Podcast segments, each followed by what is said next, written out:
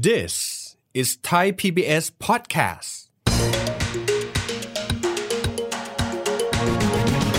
สถานะกอชมันเหมือนกบขภาคประชาชน แต่นี่เป็นภาคสมัครใจครับค่ะสำหรับแรงงานนอกระบบ ใครก็ตามที่ไม่มีนายจ้างอะไม่มีใครจ้างเราอะนั่นแหละคือนายนอกระบบภาคต่างประเทศเนาะจะต้องมีเงินออมอย่างน้อย 3 เดือนถึง6เดือน แต่บ้านเรารู้ไหมเท่าไหร่เท่าไหร่ครับสองอาทิตย์ถ้ามองว่าเป็นเงินฝากประจำระยะยาวๆเลยนะคะ ถ้าเทียบสมทบเป็นอัตราด้วยเงินฝาก ประมาณ 4.5%ต่อปีนะคะ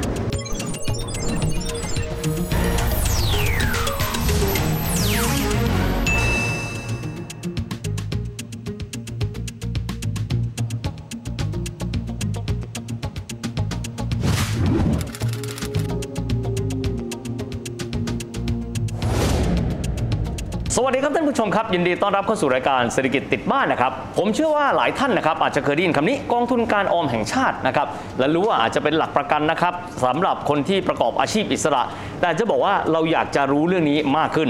เราเข้าข่ายหรือเปล่า ถ้าเกิดว่าเราเข้าข่ายแล้วเนี่ยการดำเนินการของเขาเป็นอย่างไร วันนี้มาคุยประเด็นนี้กันนะครับกับเลขาธิการคณะกรรมการกองทุนการออมแห่งชาตินะครับคุณจารุลักษณ์เรืองสวรรค์ท่านเลขาสวัสดีครับค่ะสวัสดีค่ะท่านเลขาครับแรกทีเดียวเลย ผมว่าคนไทยได้ยิน กชคืออะไร แต่อาจจะไม่เข้าใจ แล้วมีความเกี่ยวพันกับแรงงานที่อยู่นอกระบบ เช่น คนประกอบอาชีพอิสระนี้ยังไงบ้างครับท่านต้องบอกว่ากอชเป็นพระราชบัญญัตินะคะเป็นกฎหมายเฉพาะที่จะตั้งขึ้นมาตั้งแต่ปี 54 นะคะดำเนินการเมื่อสิงหา 58 ปีนี้ก็ปีที่ 8 แล้วอะค่ะครับสถานะกอชมันเหมือนกบขภาคประชาชน อ่ากบขคือเอาเงินของข้าราชการบำเหน็จใช่บำนาอัญ นนั้นบังคับให้ออมอันนั้นภาคบังคับใช่ แต่นี่เป็นภาคสมัครใจครับค่ะสำหรับแรงงานนอกระบบ อืม ต้องบอกอย่างนี้อ่าวัยแรงงานของเราตอนนี้ประชากร 65 ล้านคน โดยประมาณปี 62 นะคะ ก็จะมี 37 ล้านคนที่อยู่ในระบบแรงงาน อืม แบ่งเป็นแรงงานในระบบประมาณ 17 ล้านคน ครับ แบ่งงานนอกระบบอีกเป็น 20 ล้านคน อืมและเป็นที่มาของการที่จะให้ 20 ล้านคนเนี้มีบำนาญหรือเงินเพื่อการเกษียณอย่างไรโอ้ และเป็นที่มาของกองทุนเนี้ค่ะแร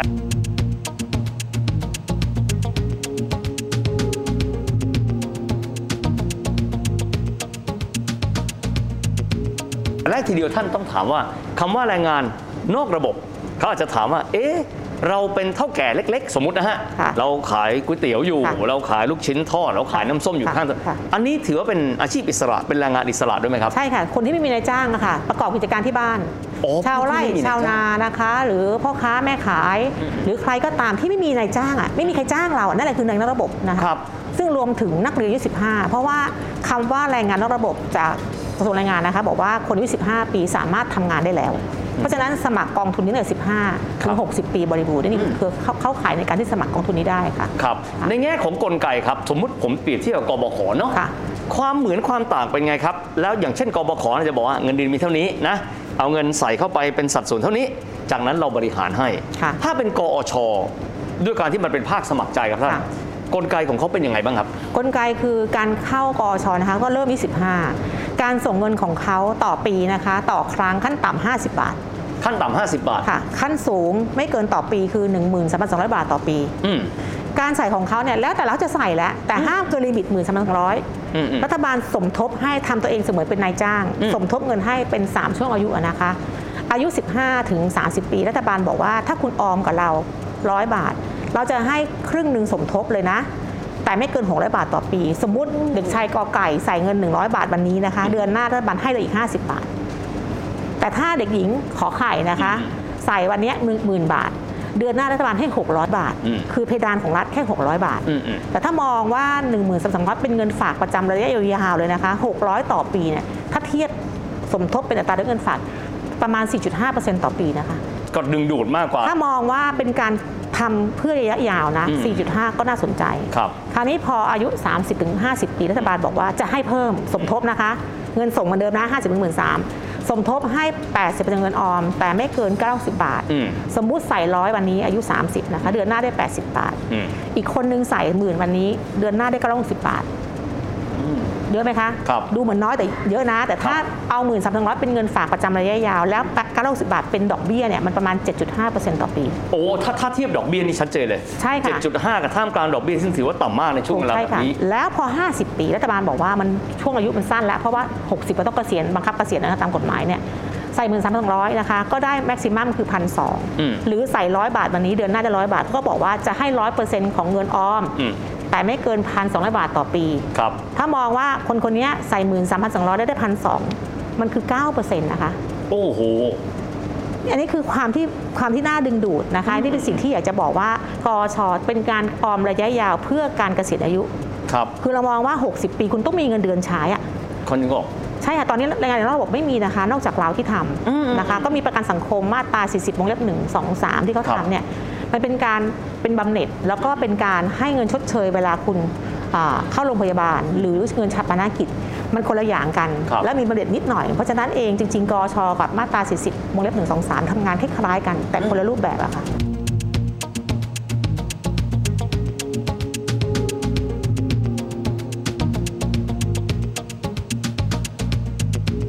เมื่อสักครู่ท่านบอกแล้วว่าแรงงานที่อยู่นอกระบบเนี่ยเป็นหลัก 10 ล้านเลยนะฮะค่ะ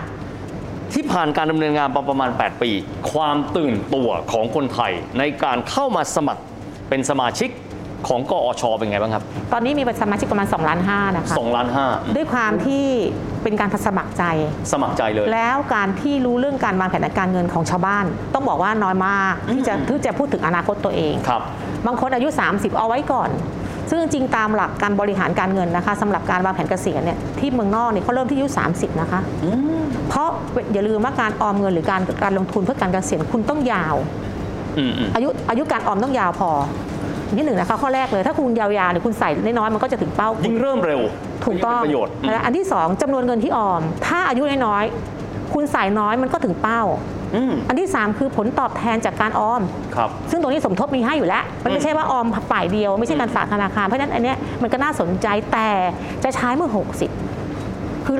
ชาวบ้านเนี่ยไม่เข้าใจว่ามันนานจัง มันไม่นานทุกคนต้องแก่ปะคะถูกต้องถูกใช่ไหมคะทุกคนต้องแก่เพราะฉะนั้นจริงๆ หลักการอย่างเงี้ยก็ต้องลงไปพื้นที่จริง ๆ เราทำงานกับกระทรวงมหาดไทยอะค่ะมา2อสปีตั้งแต่ปี 62เนี่ยก็ลงพื้นที่ไปพบชาวบ้านผู้ใหญ่บ้านกำนัน บอกเรื่องนี้ให้เขาเขาก็ตื่นตัวในการออม แต่ก็ยังน้อยอยู่ครับ ตอนเนี้ยปีนี้ที่เราจะทำคือนักเรียนนักศึกษาอืมนักเรียนศึกษานี่นะคะ สมมตินะคะว่าอายุ 15 ปีเนาะออมกับกชเก็บตังค์มาละ15บาทนะครับ ส่งมาอย่างเงี้ย15บาท แล้วก็เป็นปีส่งมาเนี่ยให้เราเนี่ย ถึง60ปีน้องคนนี้จะมีบำนาญประมาณ3,000อืมอีกอายุหนึ่งอายุ20มองว่าจะเข้าโครงการ3,000บาทตอนเกษียณอายุได้ทำยังไง ได้ แต่คุณต้องเพิ่มไป20บาทต่อวันอืมอืมเพื่อจะได้3,000ในอนาคตครับ เห็นไหมคะว่าพออายุมากขึ้นก็ต้องใส่เยอะ พอ 25ล่ะทันไหมจะได้ 3,000 บาทตอนเกษียณเนี่ยได้นะ แต่ต้องเพิ่ม 25 บาทต่อวันอืมอืมต่อวันนะฮะถูกนะคะวัเก็บต่อวันแล้วมาส่งตัวมันก็ส่งมาส่งที่กอชแล้วก็ตัวอายุ 30ล่ะทันไหมโครงการ 3,000 บาทตอนเกษียณอายุทันแต่ต้อง 30 บาทต่อวันโอ้เห็นไหมคะพออายุมัน เพิ่มขึ้นเนี่ยเราก็ต้องใส่เงินเพิ่มขึ้นนี่คือหลักการการออมเลยซึ่งก็เป็นปกติอยู่แล้วใช่ค่ะพยายามเอาตรงเนี้ยให้นักเรียนนักศึกษารู้ว่าเก็บวันละ15บาทวันละ3บาท4บาทเนี่ยได้ครับหรือบางคนบอกว่าไม่มีเงินเลยนะคะท่านเลขาเอางี้แล้วกันพี่ลองทำตัวเลขให้ดูนะคะว่าอายุ 15 ปีเก็บวันละ3บาทนะครับเดือนละร้อยนะอืมจะมีบำนาญประมาณพันบาท โอ้เมื่อครบ 60 ปี คุณพอไหมก่อน โอ้โห คือเงินได้น้อยแต่ก็ค่อยๆหยอดเนี่ยมันก็จะคโตรับขึ้นแต่ถ้าคุณไปเริ่มต้นที่50เนี่ย คุณต้องใส่เต็มวงเงินเลยคือหมื่นสามพันสองร้อยต่อปีถึงจะพอ ซึ่งนี่ท้าทายมากนะครับ เพราะว่าคนที่อายุน้อยค่ะไม่เคยคิดว่าวันหนึ่งเราจะต้องเป็นผู้ใหญ่ถูกค่ะไม่เคยคิดว่าวันหนึ่ง พอเราเกษียณเราอาจจะไม่มีรายได้เลยถูกเพราะฉะนั้นต้องค่ะเราจะไม่ได้มี ผมใช้คำว่าไม่มีหลังพิงเอาไว้ ถูกค่ะ ยิ่งเริ่มเร็วก็ยิ่งดี อย่างน้อยเราต้องมีเงินตัวเองที่ตัวเองเลี้ยงตัวเองไม่ไม่รวมกับเบี้ยคนชราหรืออะไรที่เขารัฐบาลใช้ใช้ใช้ใช้วันที่เรามีความสามารถในการหารายได้ถูกค่ะเตรียมตัวสำหรับวันที่เราอาจจะไม่มีรายได้เลย ถูกต้องค่ะ โอ้ยิ่งอิสระเป็นความเสี่ยงสูงนะคะไม่รู้ว่ากิจการอะไรจะเป็นไง ไม่รู้ว่าแก่มาใครจะเลี้ยงลูกอ๋อเราจะเลี้ยงไหมไม่แน่นอนนะท่านอืมญาติดูแลไหมอันนี้เป็นสิ่งที่อยากจะฝากว่า การออมเพื่อการชราภาพสำคัญมากครับๆ เห็นไหมคะว่าคนแก่ที่ต่างประเทศเยอะ สังคมบ้านเราเปลี่ยนไปนะคะ สมัยเอางี้รุ่นพ่อตัวเองนะคะ รุ่นคุณย่าเนี่ยมีลูกประมาณ 10 คนใช่ไหมรุ่นโบราณสิบอ่าคนคนแปด baby boomer ยุคนั้นนะใช่อะ baby boomer รุ่นพี่อะรุ่น 50 กว่า baby boomer ก็ต้องมีลูกประมาณ4ถึง6คนครับรุ่นเรามีลูกเท่าไหร่อะคนเดียวอืมหรือสองคนอย่างมากครับรุ่นหลังเรานี่อยู่กันสองผัวเมียค่ะอืมโครงสร้างประชากรสมัยก่อนเป็นเป็นฐานรากก็คือว่าข้างล่างเด็กเยอะผู้ใหญ่น้อยครับตรงนี้กลับกันค่ะเป็นคือข้างล่างใหญ่เยอะเด็กน้อยถูกต้องโอ้เพราะฉะนั้น ปัญหาจะเกิดขึ้นในอนาคตแน่นอน เพราะตอนนี้ก็เข้าสู่ super aging ก็ยี่สิบเปอร์เซ็นต์สองสามปีก็ยี่ห้าเปอร์เซ็นต์เหมือนญี่ปุ่นละครับเห็นไหมคะญี่ปุ่นออกเรื่องหนัง Plan 75ยอมตายว่าเอาเรื่อง75ปีเพราะเงินไม่พอใช้โอ้โหท่านไหนๆที่ท่านคุยเรื่องนี้ค่ะแล้วผมฟังแล้วเนี่ยท่านมี perspective ของต่างประเทศเปรียบเทียบค่ะความตื่นตัวของต่างประเทศครับท่านไม่ว่าจะเป็นญี่ปุ่นก็ดีค่ะยุโรปก็ดีในเรื่องการวางแผนการออมของคนที่มีอาชีพอิสระบ้านเขาเขาตื่นตัวขนาดไหนครับท่านต้องบอกว่าส่วนใหญ่นะคะ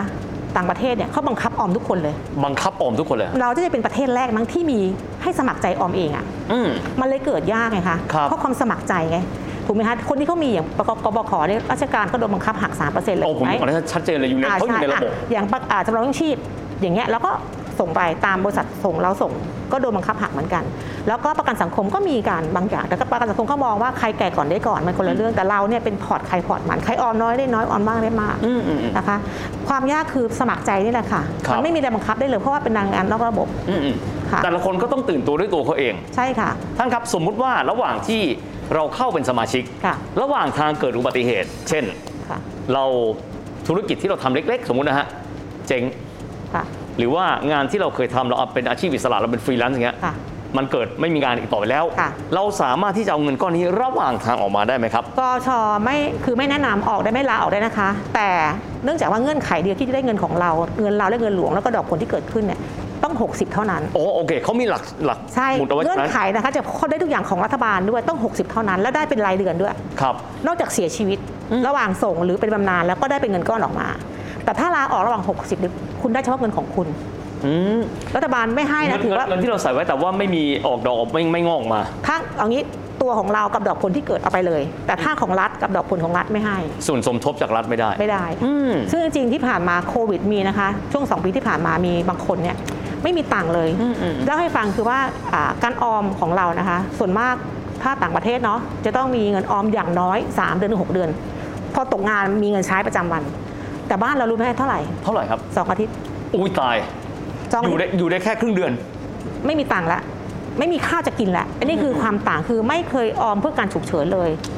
อันนี้เป็นสิ่งที่ต้องต้องกลับมาดูว่าการออมหรือการบริหารทางการเงิน คุณต้องให้เข้าใจว่าคุณต้องมีสองก๊อกอะเพื่อฉุกเฉินเผื่อเงี้ยใครจะรู้เป็นจะมีโควิด2 3 4 ไม่รู้เลยนะอืม กิจการหยุดหรือเปล่าเราก็ไม่รู้ถูกแต่กอชข้อดีคือเบรกการส่งเงินได้ โอ้ท่านท่านท่านจะเว้นได้ จะเว้นถึงสามปีไม่บังคับออมไหมคะอย่างที่ไม่บังคับ อย่างที่บอกว่าขั้นต่ำห้าสิบอืมอืมอืมขั้นสูงหมื่นสามพันร้อยสมมติว่าปีนี้ใส่หมื่นหนึ่งอืมอืมปีหน้าใส่สองพันครับปีถัดไปเว้นไปสี่ห้าปีไม่ว่ากันอ่าเพราะว่าออมเพื่อตัวเองครับเขาไม่ได้บังคับออมเพราะฉะนั้นความยากคือว่าทำยังไงให้คนมีวินัยครับ เห็นค่าของการออมในอนาคตอันนั้นคือเรื่องยาก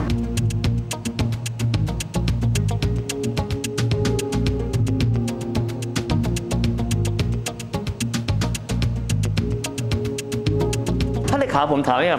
คนหลายหลายคนเลยที่ประกอบอาชีพอิสระบอกว่า เอาแค่เงินใช้ประจำวันยังไม่พอใช้ แล้วเราจะเอาเงินที่ไหนไปออมอะสมมุติคนที่เขาอาจจะคิดอย่างนี้อืมท่านมีข้อแนะนำยังไงครับ ทุกคนมีเงินใช้ค่ะ น้อยมากไว้เก่าอะสมมตินะคะว่าทำงานเดือนละวันละสามร้อยบาทเนาะอืมอืมเก็บสักยี่สิบาทได้ไหมอะอืมแล้วได้300บาทครับ สูบบุหรี่ไหมอะทานเหล้าไหมซื้อหวยไหมก่ออนยู่กับ พฤติกรรมการใช้เงิน เพราะฉะนั้นแบ่งบางส่วนออกมาต้องออมก่อนใช้นี่คือหลักการเลยนะคะคำที่ผมชอบมากเลย ออมก่อนใช้ เพราะหลายคนจะใช้ก่อนออกใช้ถึงออมใช้แล้วซึ่งเหลือแล้วเอาเวลาเข้าไปไม่ออมใช้อันนี้คือเป็นสิ่งที่ต้องต้องระวังคืออย่างน้อยลองหักออกมาดูสิ อาจจะฟิตแค่บางเดือนอืมอืมนะคะ แต่ว่าเราก็ต้องเก็บไว้อะ20 บาทอะอืมอืมดูซิจะเก็บได้ไหมอะครับที่เรียนบอกว่า15 บาทเห็นไหมส่งแต่เด็กมันก็ยังถึงเป้ายังมีบำนาญใช้ตลอดชีพแต่หลักหลักพันบาทอย่างเงี้ยอืมอืมมันก็ยังได้อยู่อะไรอย่างเงี้ยนะครัคะบมันแล้วแต่ว่า เราจะแบ่งบริหารเงินยังไง บางคนเข้าใจว่าภาระเยอะแต่ว่าถ้าคุณแอบเก็บอะเห็นไหมบางคนเก็บเศษตังค์อะอุ้ยพอเดือดร้อนมาเออมันได้เป็นหมื่นก็มีนี่คือการเก็บแบบลืมไงอืมอืมและเป็นกองทุนที่รัฐบาลเขาดูแลรัฐบาลเป็นประกันนะคะ กองทุนนี้ต้องครับบอกว่าข้อดี 3 ข้อของเราง่าย ๆ คือว่า ผลตอบแทนจากการลงทุนรัฐบาลเป็นประกัน ถ้าเราถ้ากองทุนเอาไปบริหารและขาดทุนนะคะครับได้ต่ำกว่าที่เป็นเงินฝากรัฐบาลชดเชยให้อย่างน้อยดอกเบี้ยเงินฝากประจำหนึ่งปีต้องได้เมื่อครบ60 คือจะไม่มีประเภทที่ว่าอยู่เฉยๆวันหนึ่งปั๊บกองทุนหายไปไม่มีไม่มีเพราะรัฐบาลเป็นประกัน อันนี้ใช่ตามค่ะกฎหมายตามกฎหมายด้วยค่ะอืมอืมอันที่สองก็คือว่าบำนาญตลอดชีพหมายความว่าไงสมมตินะคะว่าคุณออมมาแล้วคุณได้บำนาญรายเดือนสมมติสองพันเนาะอืม2,000 บาทถึง 80เนี่ยเขาก็ให้ทุกเดือนไหมนะ80 ถ้าเกิน 80เขายังจ่าย 2,000เหมือนเดิมนะคะ ถ้าถ้าอายุยืนเขายังดูแลอยู่ ถูกเป็นร้อยก็ยังโอ้2,000หลักการกองทุนต้องอยู่ให้ยาวจะกำไร แต่ถ้าสมมติไปก่อน 80 นะคะ สมมติ 70 ไปแล้ว เงินที่เหลือที่คุณมีอะเขาก็จะคืนทายาทเป็นเงินก้อนกลับไป ตามเงินที่มันเหลืออยู่ในบัญชีใช่ค่ะโอ้มีความหมายว่าเป็นหลักประกันให้กับคนที่เขาอาจจะคิดว่าก่อนหน้านี้ ไม่มีหลักประกัน เพราะเขาเป็นอาชีพอิสระค่ะใช่นะครับใช่ค่ะท้ายที่สุดนี้ท่านอยากจะฝากอะไรให้กับคนที่ตอนนี้ดูแล้วอาจจะรู้สึกว่าลังเล อายุเราอาจจะมากแล้ว เช่น 50 เรามาเริ่มตอนนี้ทันไหมบางคนบอกเด็กเกินไปเราไปใช้ชีวิตกับความฝันแล้วดีไหมท่านมีอะไรอยากจะฝากจไว้ริงๆบ้างแล้วการออมเงินทุกคนต้องออมนะคะ จะครับออมเพื่ออะไรก็ต้องออมอย่างน้อยออมเพื่อการชราภาพสำคัญมาก แล้วไม่เคยคิดว่าหลัง 60 ใครจะดูแลเราอะครับ ต้องพึ่งตัวเองก่อนเพราะฉะนั้นจะเริ่มตอนไหนก็ได้ แต่ขอให้เริ่มก่อน ถ้าไม่เริ่มเลยเอาไว้ก่อนเนี่ยเอาไว้ก่อนอย่างไงลูกนี้ลูกนี้มันก็ไม่เกิดอืมนะคะ50 ก็ยังทัน 59 ก็ยังทัน อย่างน้อยมีเงินสักนิดนึงเอาไว้ตอน 60 ไม่ได้ใช้อะค่ะครับค่ะนะฮะวันนี้ได้ประโยชน์มากมาย เพราะว่าสิ่งที่เราเคยได้ยินกองทุนการออมแห่งชาติอาจจะไม่เห็นภาพ แต่วันนี้ชัดเจนแล้วนะครับว่า คนทุกคนถ้ามีหลังพิงด้วยการวางแผนทางการเงินนะครับ ออมก่อนแล้วจึงค่อยใช้จะเป็นหลักประกันที่ดีมาก วันนี้ต้องขอบคุณท่านเลขามาก ขอบพระคุณมากครับค่ะ สวัสดีค่ะ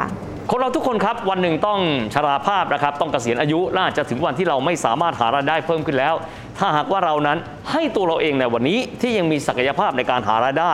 มีความสามารถในการบริหารเงิน ดูแลตัวเราหลังเกษียณไปแล้ว น่าจะทำให้ชีวิตของพวกเรานั้นมั่นคงมากขึ้นสำหรับวันนี้เวลาของรายการหมดลงแล้วนะครับ พบกันใหม่โอกาสหน้า สวัสดีครับ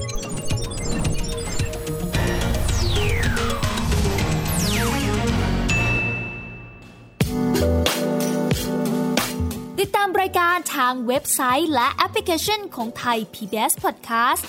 Spotify SoundCloud Google Podcast Apple Podcast และ YouTube Channel Thai PBS Podcast Thai PBS podcast. View the world via the voice.